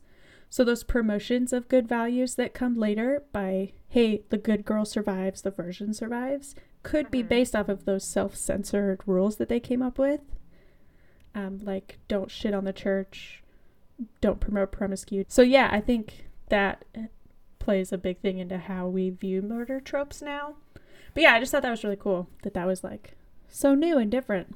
In addition to being considered inspiration for John Carpenter's Halloween, uh, the first Halloween was titled something like The Babysitter Murders, uh, if you Right. remember, while they were scripting. And the first title of this film was supposed to be The Babysitter because it was a loose adaptation of an urg- urban legend called The Babysitter and the Man Upstairs. According to OMG Facts, the urban legend they think was based off an unsolved murder case of teenage babysitter Janet Christman that occurred in Columbia, Missouri in the March of 1950. Here's our true crime for the day. Janet was in eighth grade and was babysitting a three year old neighbor. And this is all that's known. Janet Christman was sexually assaulted and strangled to death with an iron cord. The killer was likely someone she knew. Janet tried to call the police, but all they heard on the other end of the line was screams and telling them to come quick. She put up quite the struggle because the house was wrecked. But the police were unable to trace the call because, as we know, it took them 45 minutes to do it. The Romacks, who owned the house and the three year old, found Janet's body on their living room floor at 1:30 a.m. when they came home. Signs of a violent struggle were spread across two different rooms. Thankfully, the 3-year-old kid was perfectly safe and unharmed. He'd slept through the whole thing. The most likely suspect was Robert Mueller, a friend of the Romacks. Mr. Romack testified that Mueller, who was 27 at the time, had commented on Janet's quote, well developed form. Mrs. Romack said Mueller had run his hand across her dress two days before the murder, which is creepy because she's in eighth grade. That's like 14, 15, 13, 14, something like that. Uh, fifth grade? Eighth grade. Eighth grade, sorry. Uh, yeah, that's like 14, 15. No, 13, 14. Uh, do do do. Mueller was also known to carry around a mechanical pencil that matched puncture wounds that police found on Janet's body. And I guess mechanical pencils weren't as big in the 50s as they are now.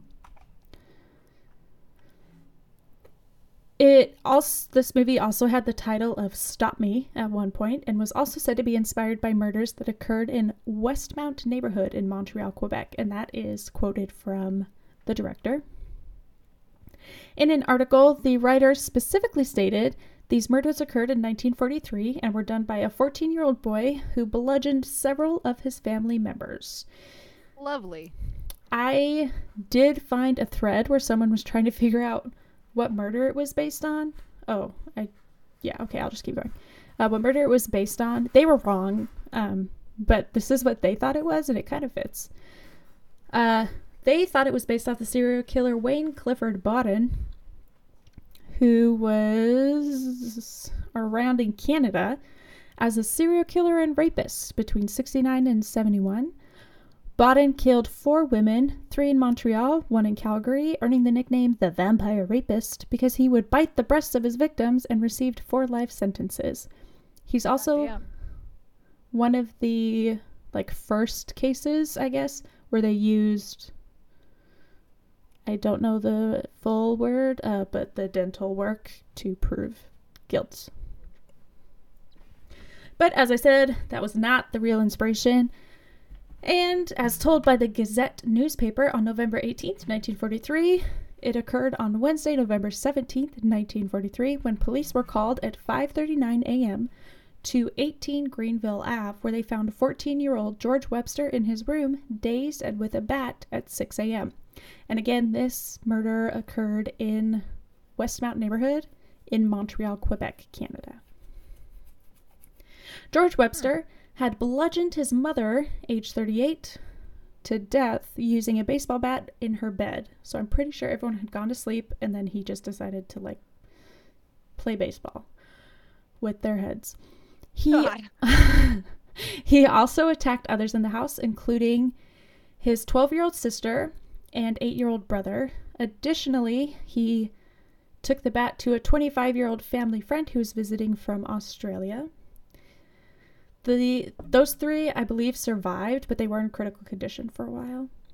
The paper says there was only one person in the house unharmed, and it was an eight-year-old English refugee who had lived with them for two to three years. And then the dad was away on business, so he got the lovely call to come home. Damn, that would suck. A coroner's jury deemed the teenager criminally responsible on December 3rd, and young George was charged with murder. But on February 28, 1944, he was declared unfit to stand trial and transferred to the Verdun Mental Hospital. When ah, the mental hospitals. Yeah, when the police took him, he didn't say a word. Um, the dad finally got there, and there is, I guess they had a conversation, but no one can figure out what they said. And then the dad just like left so there's not a lot on this murder because it was so long ago. Um, I can't figure out what happened to him from there, and a lot of other people can't either. But I did see that the uh, the mental institution uh, the mental institution that he went to was quote deinstitutionalized. And we talked about this in our ghost encounters episode where mental hospitals moved from being like all inpatient, just like we don't treat people, we just torture them basically, uh, to a more holistic practice and focus on rehabilitation because medications were becoming accessible and were doing a good job. And that started in 1960 at this hospital. And so at that time, when Weber had gone there in 44, there were roughly 1,479 patients. And by the time they started to the process of changing the asylum in 1960, there were between 1,530 and 1,580 patients hospitalized, 1,114 of whom left the hospital during that year. And by 1970, the institution had more outpatients than inpatients. So I have no idea where he went, or if he got released, or if he got treated, or what. That's terrifying. I'm assuming he probably changed his name if he got Yeah. released. Uh, I did find a list from this hospital uh, that was called the Protestant Insane Asylum at the time. Probable cause of, of insanity list from 1890 to 1910. And it has a men column and a women column. And it says how many of each condition was admitted. And some of them are interesting. And I just want to read them really fast. Um, so there's uh, abuse of opium that could cause some issues. Disappointed affection. I d- do not know what that means. uh, excessive study. I was reading that one too. Couldn't tell ya. Fright. I guess they get scared. Uh, Intemperance in drink. I drank too much. I don't know. I don't know what the difference is between abuse of tobacco, like saying abuse and drink, and intemperance. Yeah. Um, isolated life. So they just like lived alone. Flu. Blue. Master masturbation is Oh, one of them. Uh, monotonous work. Like they just, which there was 17 women and three men. So they were just like women who stay home all day, suffer from monotonous work. Financial difficulty. Religious excitement. Jesus. And then vicious indulgences. I am wondering if that's like violent acts. I it says vicious. I would only assume so. That's all I could think of too. But yeah, they are worded very interestingly. Creative. They're creative. We just don't talk like that. We're very straightforward these days. the graveyard for this 1974 film. Starts off with Claire Harrison, who was strangled by Chlo- well, with uh, the the clothes plastic bag thing, the laundromat plastic bag or whatever. Uh, then Miss Mac, who uh, gets a pulley hook through the head, which is pretty hilarious. Not gonna lie. Uh, Barb is stabbed four times the glass unicorn horn because apparently she really liked unicorns and had a collection of them in her house. It was a very long horn on that unicorn. It really was. Uh, Phil was killed off screen, presumably stabbed as well, though. Officer Jennings, uh, he was the police officer officer who was guarding the house. His th- throat was slit. I almost said that wrong. um, Peter, who was hit in the head with a poker or multiple times, who knows, and then presumably Jess because of that call. I assume. I assume at least. Yes, off screen, don't see anything. And that brings us into Black Christmas or Black Xmas 2006. I This wa- is on Tubi for free with ads if you want. Yeah, that's where I watched it. Free, baby. It was written and directed by Glen Morgan. Uh, he was also the writer on Final Destination 3, which makes a lot of sense because there are a couple of different actresses from Final Destination 3 in this. He's also an uncredited writer and actor on Trick or Treat, which is a wonderful movie that at some point we will do because I'm super obsessed with it and I will get Sam added to my uh, horror arm at some point. Quick summary on this one because it really does it tries kind of sort of to follow some of the ideas of original Black Christmas. Yeah, so I thought it was a continuation. Like I went in thinking it was a continuation. I didn't realize it completely rebuilds the story. And I was like trying to do the math of all these years because it gives you very specific years. And I was like, no, this doesn't make sense. And then I gave up and I was like, oh, yeah, okay, this is its own story. So It- back to the Delta. Oh, I was What? just gonna say it bounces back and forth between present day, which is 2005, to like Billy's past. Yeah. So we're gonna present it um, all of Billy's past and then go into the present day chronologically, as it were. So back to the Delta Alpha Kappa house at Clement University, where the sisters are being murdered one by one uh, by Billy the Maniac, who is haunted by his childhood trauma.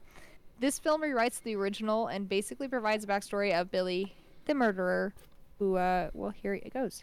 Billy was born in 1970 to an awful mother. So Billy had a liver condition that caused him to be jaundice and or have yellow skin and eyes. And this is definitely something that um, kind of modern medicine could easily address because they've kind of figured out a way to help with that now. I wonder they? if they. Part of me was thinking they put that in there that he had a liver issue because the mom was clearly had a drinking problem and they thought that was like a good representation of her abuse of alcohol and it had affected him therefore it was her fault. But Mhm. I don't think that actually is a representation of what happens. Uh, but don't drink with babies, of course. But I think that's why that was included, just to like Okay. put that out there. So five years later, in 1975, Billy, obviously a five-year-old who is capable of proper spelling, grammar, punctuation, and full sentences, uh, he sees his mother murder his father by strangling him with a bag over his face. Um, well, mother and her boyfriend. Uh, which again, throw back to the 1974 version, probably why they included it. But he also got stabbed. Uh, and he was, they saw, they watched his dad. He watched his dad get stabbed in the eye, well, in the back of the head at least. Uh, with a hammer, right? Yes. Okay. And this is when his mother starts uh, locking him. Well, he ran away to the attic, and this is when he gets locked in the attic, and she starts over with uh, her boyfriend, basically. Turns into 1982. He is sexually assaulted by his mother at the age of roughly about 12 or 13, and he becomes the father slash brother of Agnes, and that's how we find out who Agnes is. That's so gross. I know, I know. It's utterly disgusting. Then in 1991, Billy, at the age of 21, attacks his nine year old sister Agnes. Um, and the phone. Uh, this is kind of where like the phone call lines come out. He tried to strangle her with a bag and gouge her eyes out. He then murders his mom and uses a he uses a cookie cutter on her skin and bakes cookies out of her skin in these lovely uh, forms, I guess. That didn't make any sense because like, the cookie cutter does the outline, but it doesn't take the skin off. No, you still have to like cut that whole like layer attached he underneath, put- he which put- is why they look so messy. But He put so much work into that, and then he burned them. I'm pretty sure they were burned. yeah, they looked burnt. But um, you know, I don't know how skin cooks necessarily. Leatherface, where Uh, you at? yeah. Uh, Agnes survived and went to the hospital, uh, well, children's orphanage place, because paramedics were able to save her. I'm gonna jump ahead, but I for sure thought that Agnes was the creepy. I'm sorry. I.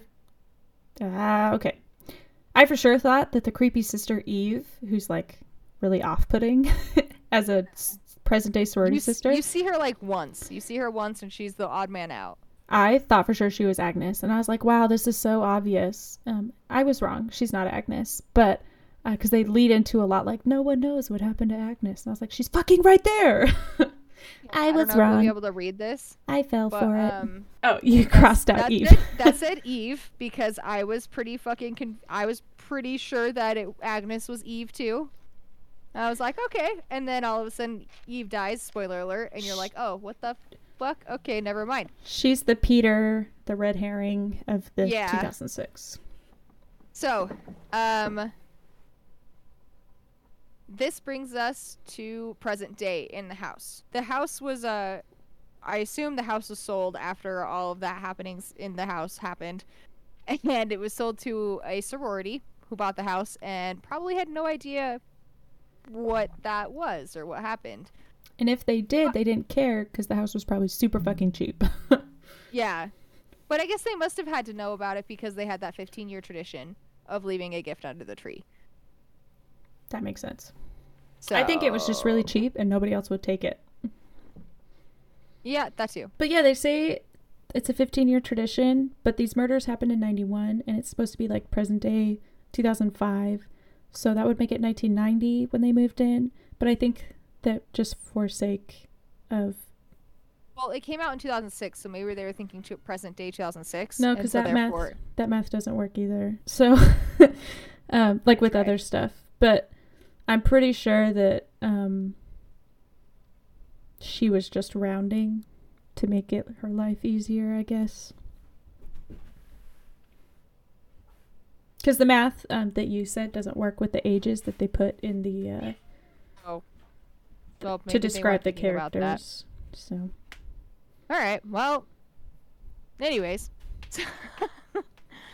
so all the girls are sitting around the Christmas tree talking, doing their whole bash on everybody and things and presents and things. one of the girls mentions that they shouldn't have to do a pagan sacrifice to ward off evil spirits at Christmas, and she's referring to the tradition to give Billy a gift every year.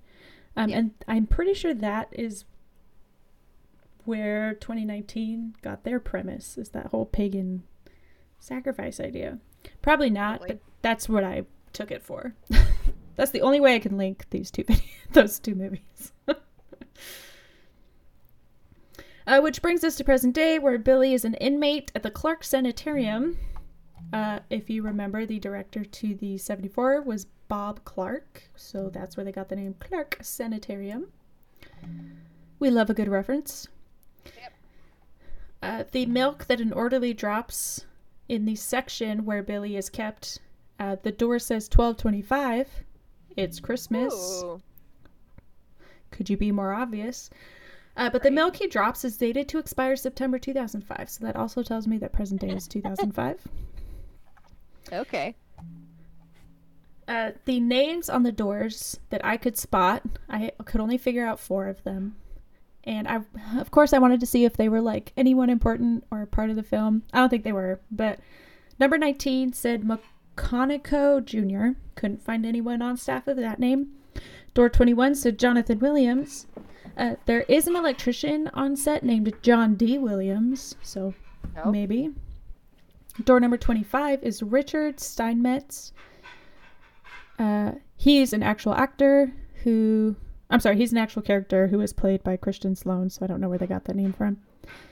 And I'm sorry if you can hear my kid putting dishes away very aggressively. uh, and door 27 is William Edward Lentz, which is Billy, age 35, played by Robert Mann. All right. So a roll call of the important sisters that are at this sorority on 566 Oakdale in this one. Claire Pros. God damn it. Claire Crosby, again, the first to die, uh, is played by Leela Savaston. Uh, she was in the Craigslist Killer. I never saw that. I need to see that. Megan Helms plays Jessica Harmon, who is in The 100 and iZombie.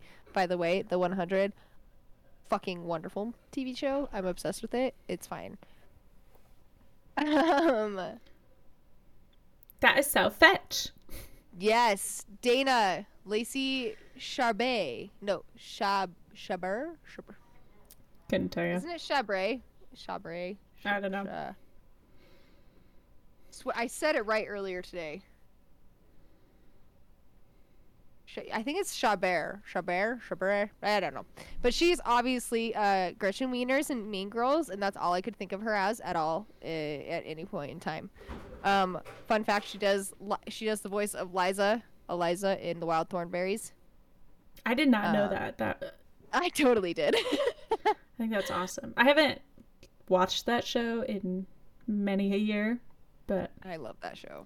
Was one she's the one who's uh, in Anastasia. She is the singing voice for when Anastasia is a child and sings Once oh, and Upon, Once a, Upon December. a December. Cool. That's, That's- cool. that's That's, our- really cool. that's our I love that. Bartok. I Throwback. like her. She also um, go ahead. sorry, you got this. I was gonna say she also voiced Meg Griffin for like the first few episodes before Mila Kunis took it over, and then a bunch in 2020. Yeah, yeah. Mila Kunis was replaced or whatever. I think she left. Um, but then we have Melissa, who is played by, by the none other uh, Michelle Trachtenberg, who we all know, well, we know from Buffy the Vampire Slayer as Buffy's little sister, who gets randomly added in that nobody understands why. Uh, I didn't mind her as an addition, but a lot of people. oh, I had are. I I liked the way that they tied it in, like as the story. I I like the way that they did that in general. A lot of people are real salty about it. Yeah, a lot of people fucking hate it. Um, she was also in Ice Princess, Euro Trip, Inspector Gadget. I haven't seen that fucking movie in so long. Holy hell. She plays Georgina Sparks in Gossip Girls, which you wouldn't know because you didn't watch that show. Nope. And she is a tormented teenager in 17 again. That sucks. then we have Heather Fitzgerald. God, Fitzgerald. That that name.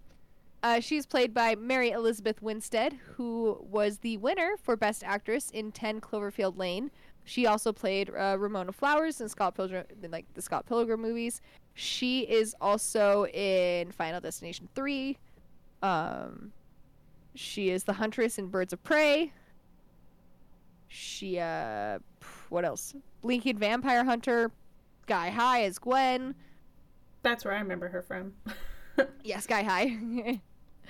um, but yeah, she's in a lot of stuff, and she's she keeps popping up everywhere. Eve Agnew was the red herring. She was pa- played by Kathleen Kole, and um, I didn't recognize her from anything whatsoever.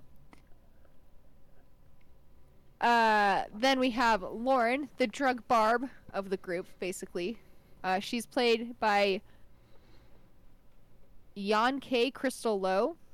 She is uh, best known for being in Final Destination 3 and Scary Movie number 4. Uh, then there's Claire's sister, who basically replaced the dad in the in the 1974 version. This is played. Uh, her name is Lee Colvin. This is pla- she's played by uh, Kristen Cloke, and uh, she is actually in the original Final Destination, the first one, and she is uh, the teacher Valerie Lewton. Oh, okay. Yeah, she's the teacher that gets off the plane and then she's like, "Don't talk to me. You scare the hell out of me." Anyways, I know way too much about that movie. the lone survivor, Kelly Presley, is played by Katie Cassidy. Um, she is Black Canary or Laurel Lance in the DC Universe TV shows. That's where Um, I recognized her from. I recognized her as Chris from A Nightmare on Elm Street, the 2010-2009 remake. I also she was also in When a Stranger Calls as Tiffany. Um, That's the dead friend on the floor. yeah, she's She- Ruby in Supernatural, which is one of the demons. Um, She's the version of Ruby that Sam sleeps with, I think. Yeah. right? Okay. and yeah, yeah, Yeah. She's Yeah. Amanda and Taken, the girl that overdosed and dies. And Oh. She plays another. She's on Gossip Girl as well. As a random, probably mean girl. okay. Then there's Andrea Martin, who is Phil from the 1974 version, but she comes back as Miss Mac, who is a functional house mother. Yeah. she actually cares. Um, I think it's cool that she makes kind of a reprisal as not her own character, but like a character from the original at least. Yeah, and she's not recognizable, so No. it works. Yeah. I think it's. Uh, you got this. Go ahead. They don't give any like actual days in these movies, so I'm guessing that all the murders start on December 23rd in both movies, and the majority of the killings happen Christmas Eve. That's what I'm I guessing. think so. I think so.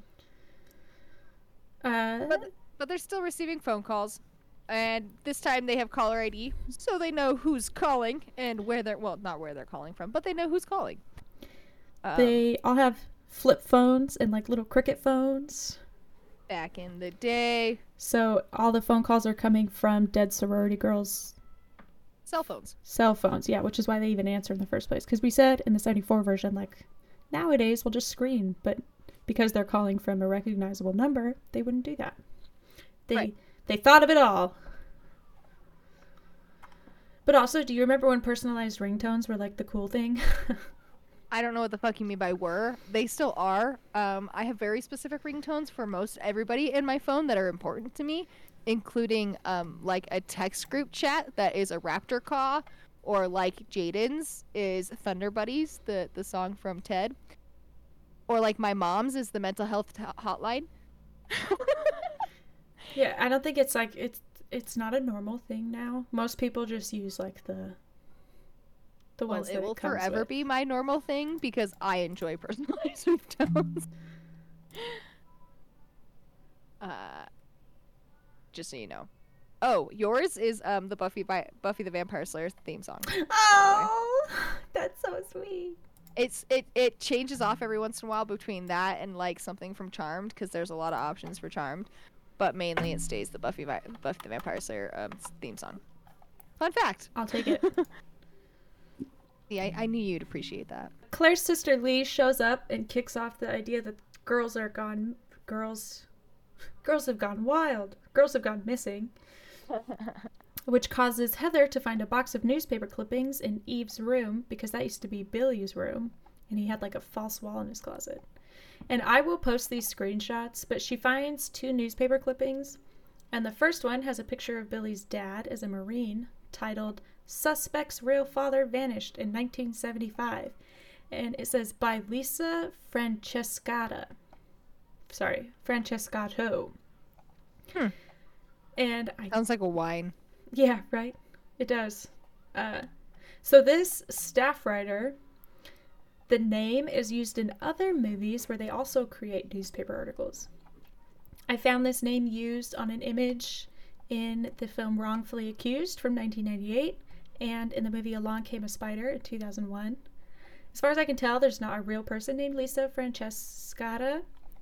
I also compared all of the staff that are listed uh, in the title sequences of all three movies. None of them are the same, like in the art departments and creative roles. So I have no idea who decided that Lisa Francescato was going to be a writer, but somebody did, and it's in a bunch of movies. The second photo is of Billy being like taken away and his mom.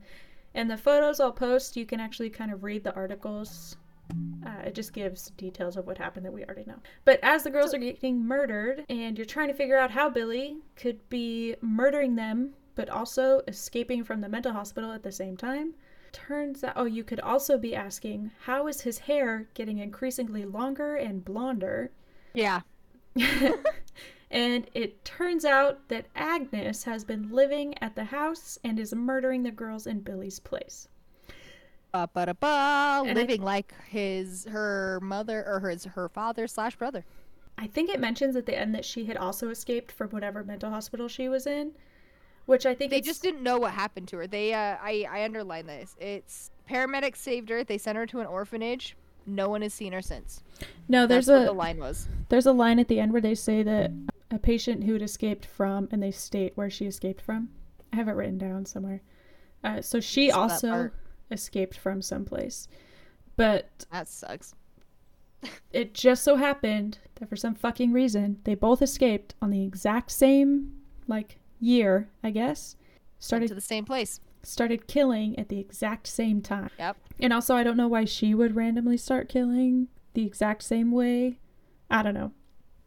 I don't know. I think they're trying to play off the genetic part of it, but who knows? Agnes is played by a man named Dean Friss, Which who, they did uh, not even try to hide that it was a man. Let's be No, honest. not at all. Um, but he worked as like a cameraman and an electric and like in the electrical departments in his career. But he's also in Bates Motel, like the TV show, and Final Destination Three. Why is it so popular to have men play female villains? Um, probably because they're bigger. Um, They're just like Samara, personally, I think the reasoning is because uh, I'm pretty sure it was Doug Jones who acted, who did Samara, and it's because he has the proper body movements of those kinds of characters. But Doug Jones is fucking crazy cool. So I mean, like, there's that. uh, Um, but yeah, I don't know, like Valak and stuff. I don't know. Yeah. I I guess I agree it's probably their build. It's more they're more square and like when you see boobs, I guess it's less threatening maybe. But also uh their face is just like more fierce. So Yeah. I guess I could see that. I don't like it. I don't agree with it, but I could see that. So Lee and Kelly end up burning the house down in their escape, and they end up at the hospital where all the bodies were taken as well, of course. Billy and Agnes, who the last you see were going to be burning in the building in the walls, well, they're alive, and they attack Kelly once again uh, in the hospital, and she actually kills them. Go, Kelly! Woot woot! So, uh, the ending. Okay. Uh-huh. Um, I think the ending should have just been Kelly and Lee get out of the house. There's a fire. Ambiguity. Did they live? Did they die? Uh, I'm talking about. What, sorry. what the fuck happened to the to Agnes and Billy? yeah, they could have just left it there.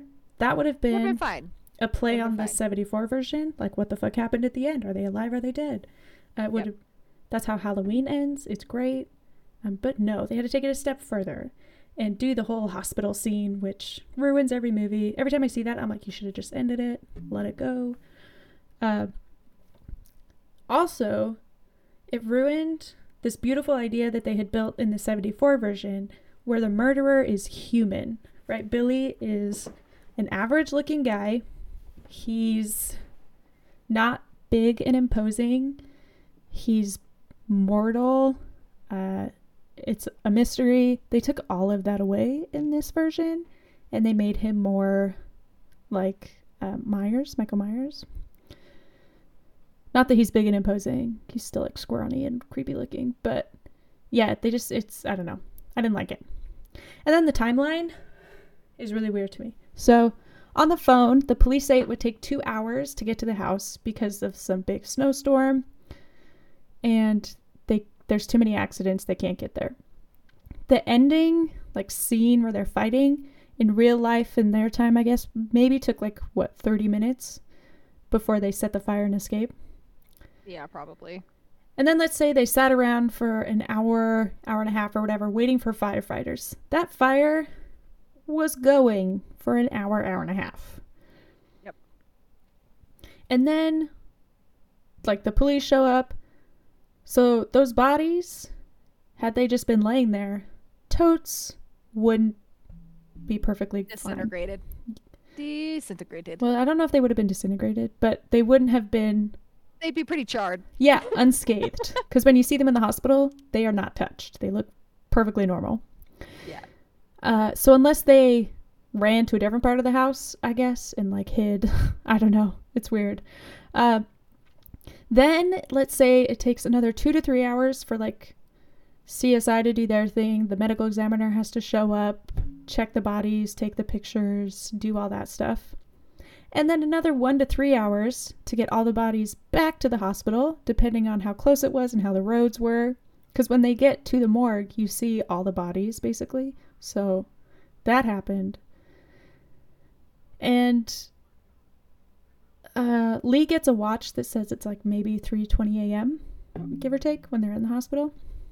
So I guess like maybe the timeline works out, but that meant that Billy and Agnes were just laying there for hours and hours and hours pretending to be dead. Like did no one check their pulse? I'm confused. Yeah, apparently. Ugh, that bugged me. That is the end of that movie. 2006 Graveyard. Frank Lenz bludgeoned with a hammer four times by Billy's mom. Unnamed stepfather impaled in the eye with a Christmas ornament by Billy. Constance Lenz, which was her uh, mom, strangled with Christmas lights and bludgeoned with a rolling pin. Claire Crosby, her head was wrapped with a plastic clothing bag. And then she took a pen to the head by Agnes, which was a reference to the 74. Uh, there was also a lot of reference to the chair in the attic. But side note, um, unnamed security guard got a candy cane in the neck by Billy. Megan Helms stabbed four to five times, eyes ripped out by Agnes. Unnamed Charity Santa butchered off screen by Billy. Dana Mathis, garden claw on the back of the head, eyes ripped out by Agnes. Eve Agnew, decapitated by Billy. Heather Fitzgerald, killed by Billy in the car. Barbara McHenry, impaled through the head with an icicle. I don't know. I can't remember. Did Billy actually do it, or does it just fall on her? No, I believe Billy does it. Okay, I couldn't remember. Um, but that scene gets used in the 2019 version. Melissa Kitt scalped with an ice skate, eyes ripped out by Agnes. Lauren Hannon stabbed with a glass unicorn, throwback to 74, eyes ripped out by Agnes. Kyle Autry, which was a boyfriend, but I don't think we really mentioned, head wrapped with a plastic bag, eye, eyes ripped out by Billy. They really laid into the plastic bag and the eye thing. Oh, big time. On one of the girls' computers, her screensaver is an eye with wings bouncing around. And I was like, I get it. Eyes are a thing. Um, the unnamed coroner, coroner, sorry, slashed with surgical saw by Billy. Lee Colvin, neck snapped by Agnes. Um, that's also a throwback, right? Or I don't think so. Maybe that happens in a later one. Um, Agnes Lenz, face electrocuted with defibrillators by Kelly. Billy Lenz, impaled by Christmas tree by Kelly. In my notes, Agnes's death is label- labeled as defib to the face. Yes. I am amazed that Kelly didn't electrocute herself when she fell. Um, Yeah. Because Agnes falls backwards and Kelly is leaning into her and follows her all the way down and somehow does not touch her at all. so I guess good job. Movies. But, anyways, did you have a favorite death? Um, in just this one or both of, or like the the original? Any death so far? I think the original had to do the uh the the hook in the back of the head, thanks to Miss Mac. Um, in this one, a lot of them are pretty much the fucking same. Um, I did enjoy the uh um Michelle Trachtenberg's death, the uh the ice skate.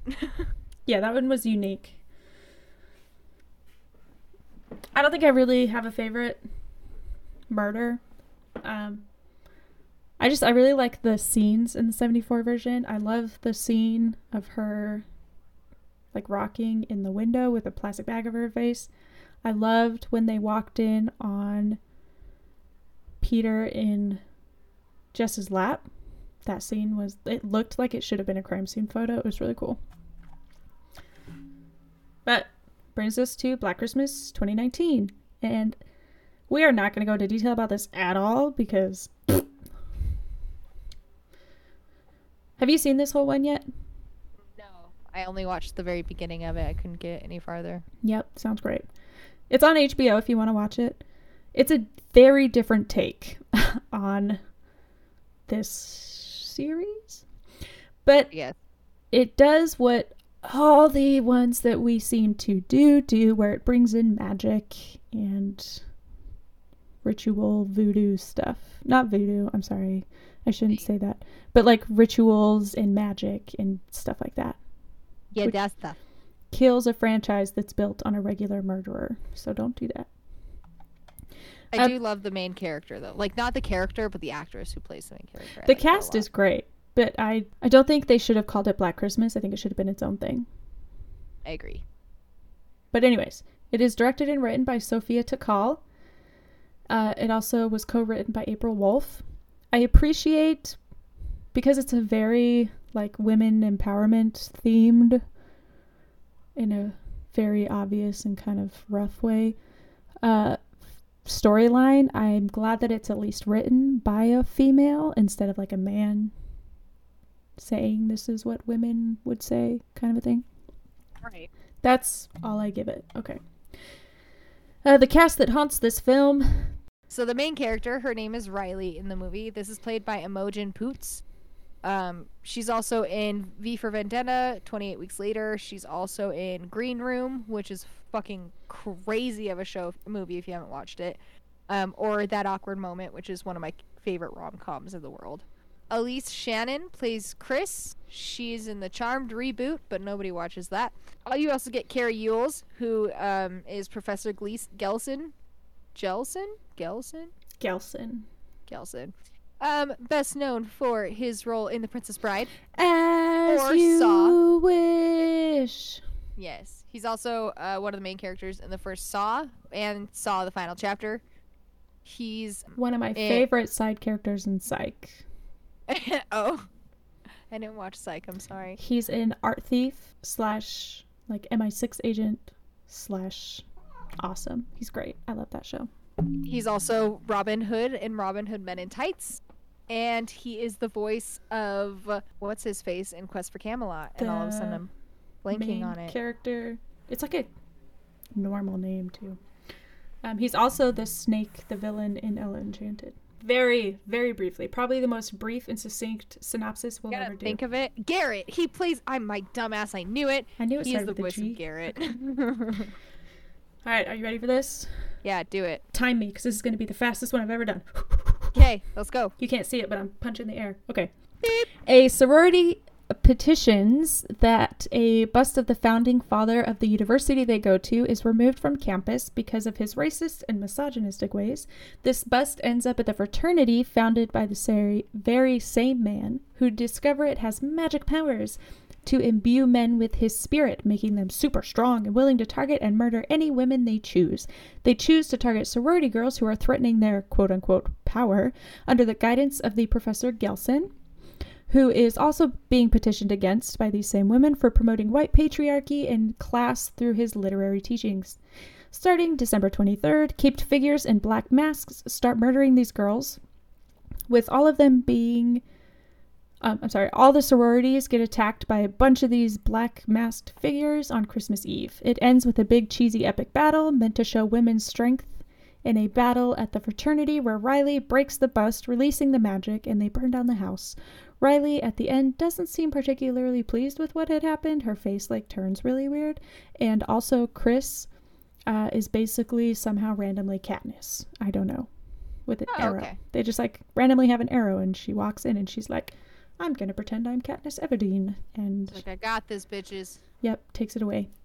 The end. That's the movie. So the bust is like a ritual thing, and the fraternity is like, we're to be white supremacists and misogynistic and make women our slaves. The end. But there are some decent throwbacks. Uh, in this movie, instead of getting phone calls, they get text messages. One of the first text messages is the emoji of a pig and a cat which is a throwback to the phone calls in the first one because it calls them a pig cunt. The one texting them comes from the name, or they say it's Hawthorne, who is the founder of the university. Mm-hmm. The house being set on fire at the end. The icicle gets used as a weapon. Um, also, at the very beginning, this is my only favorite scene in this movie. The girl's like running around. The girl, sorority girl, is running from this guy in the black cape, and she's knocking on random people's doors trying to get let in. And finally, someone lets her in, and a dude in the black cape on on the other side, and just like reaches up, grabs the icicle, and stabs her. And I was like, brilliant. There's a cat. And- There's a cat. It's named Claudette, Haha. Get it? which people pos- Claude. Yeah, which people postulate it was turned into a feminine name because of the women empowerment angle. And Oh. it's played by a cat named Rana. There's also a movement, animal movement that goes by that same name. So I don't know if that's actually the name or if someone just put that on there to promote that. I don't know. All right. Well, what about the graveyard? All right, I'll blow through these. First one is Lindsay, stabbed with an icicle. Throwback to 2006. Franny, strangled with Christmas lights. Throwback to 2006. Jesse, killed off screen with mirror shard in the face. Nate, shot in the face with an arrow. Uh, masked attacker, masked, masked attacker, stabbed in the neck with keys. Marty, shot with an arrow, hacked with a hatchet. Masked attacker, stabbed in back and head with knives. Masked, masked. I'm just gonna say attacker. Attacker, stabbed in front with glass unicorn. Throwback to 74 and 2006. Security officer Gil O'Leary, stabbed in back with knife. Attacker, suffocated to death with dry cleaning bag. Throwback to 74. Helena gets her neck broken by a masked pledge. Throwback to 2006. Another pledge gets shot with an arrow. Professor Gelson, Brian Huntley, and Phil are some fraternity guys. They are presumed to have been burned to death in the fire, with an additional 12 disciple things. And the sorority members listed as deceased are Kat Brusk, Annabelle McKellen, Katie Harn, Becca Hammetz, Jordan, Rosemary Takal, and Amelie Durham. I think their bodies are just like laying around. They are killed off screen. In this franchise, there were a total of, depending on how you count them, 50 to 60 deaths. In Black Christmas, there were seven. In the 2006 version, there were like 16. And in the 2019 version, everybody else. All right. There's also a fan film that came out in 2001. I'm sorry, 2021 called It's Me, Billy, which is 45 minutes long. It's free on YouTube. Go watch it. Uh, we linked it in our last post. I'll also link it with this episode. It says that it is an unofficial sequel to the original Black Christmas, set nearly 50 years later, and follows the granddaughter of Jess Bradford. She did live. She goes on to write a bunch of books and make money off of it, and the sorority like snubs her legacy granddaughter when she tries to join it. It's actually filmed very well, unlike the fan film for oh crap, what was that ice alien movie we just did? We The Thing? Yeah, unlike the Thing fan mm. film, which was still like supposed to be good, but it's clearly fan made. This one looks very professional. They even do like drone shots. It's pretty cool. Recommendations: When a Stranger Calls. Obviously, it's based off the 74 version urban legend. You can see it throughout all of this. John Carpenter's Halloween, if you haven't seen that already. Do you have any other recommendations? Not with this one. I think you. I think you. You touched on anyone. I would say. I recommend watching the 74 version if you've never seen any of these movies. It is Yes. a piece of art. The 2006 is a typical slasher movie, but still worth watching. 2019, I'm not going to say don't watch it, but don't consider it part of this franchise. It, go. it's its own thing. And there it is. Black Christmas. Our next episode is Krampus. Comes out. Christmas ish. Yep. Uh, you can comment, email, or whatever you're going to do on our Instagram and Facebook at Or underscore cats underscore witch hats. And you can send us emails of your cats and their noises at Or cats witch hats at gmail.com. It is all one word. don't uh, gouge your eyes out.